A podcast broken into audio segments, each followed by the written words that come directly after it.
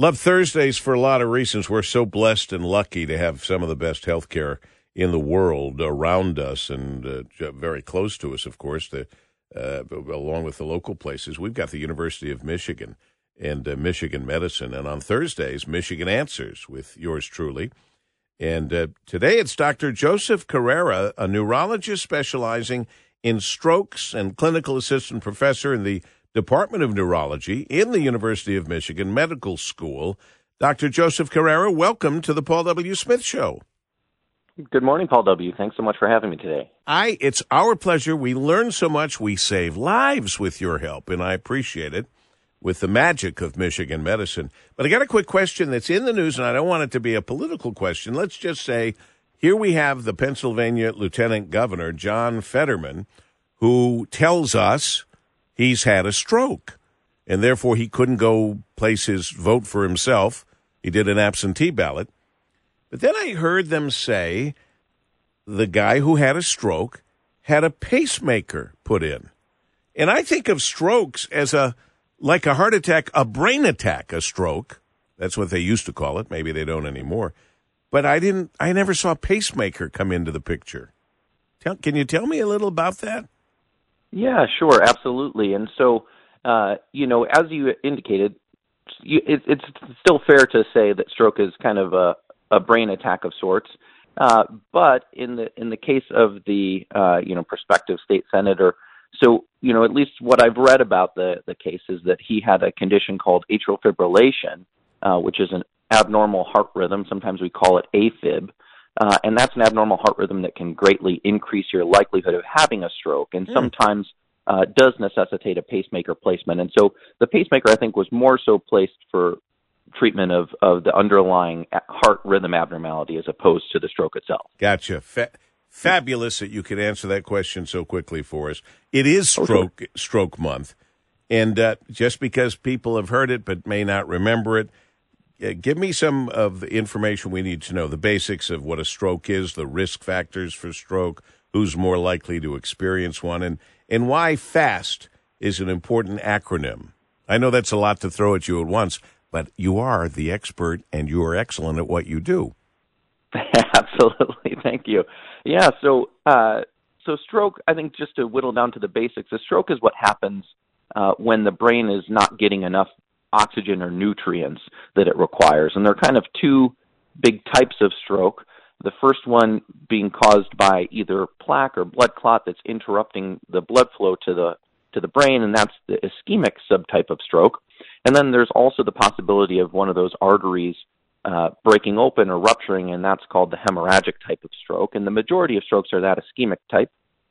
Uh, as far as what are the risk factors, this holds true uh, for both of the subtypes of stroke. The big risk factors to be thinking about are things like smoking, uh, high blood pressure, high cholesterol.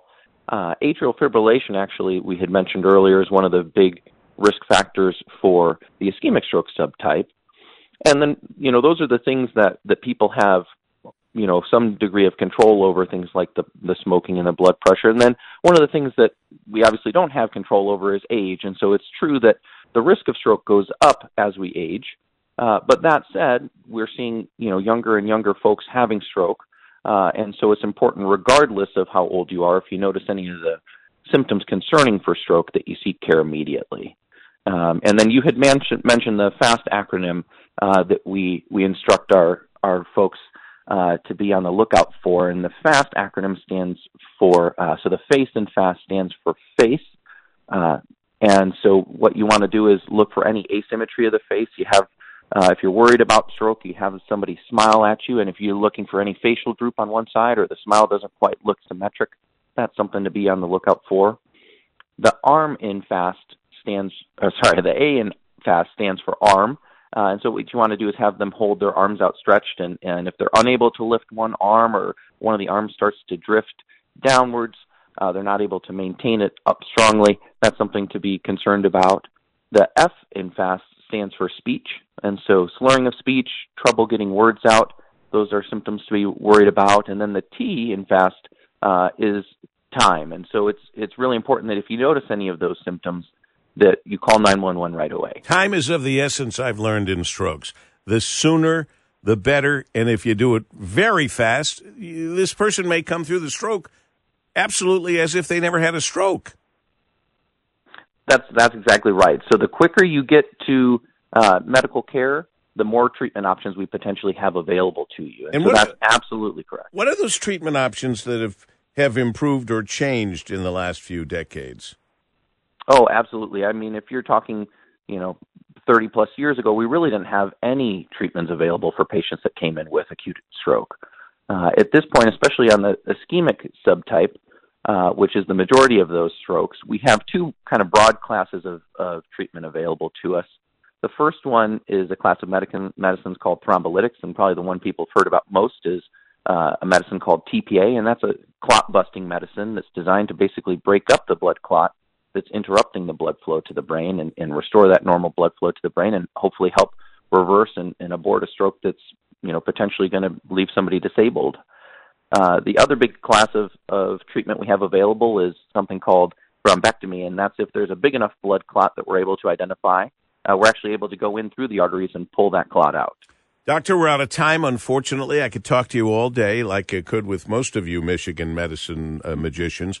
Uh, quick question. Oh, I've been telling my listeners for years to chew on some aspirin if they think they're having a heart attack. Would that also apply to a stroke, real quick? Yeah, absolutely. So I'd say not to, just because of the fact that it could be the bleeding subtype, and that could actually make things worse. All so right. we'd rather you just focus on getting there. get to the get to the emergency room. Thank you, doctor. Uh, thank you. Oh, wait a minute. I'm sorry. I have till fifty. Is he still there, doctor? Yep. Are you still there? Bring him up. I am. Okay, there, Eric. We couldn't hear him. I heard him in the background there. I'm sorry. I still I had time to say this. Thank you, Dr. Joseph Carrera neurologist specializing in strokes and clinical assistant professor, Department of Neurology. And now I've gone past the time. What happened here? I, I lost all track of time.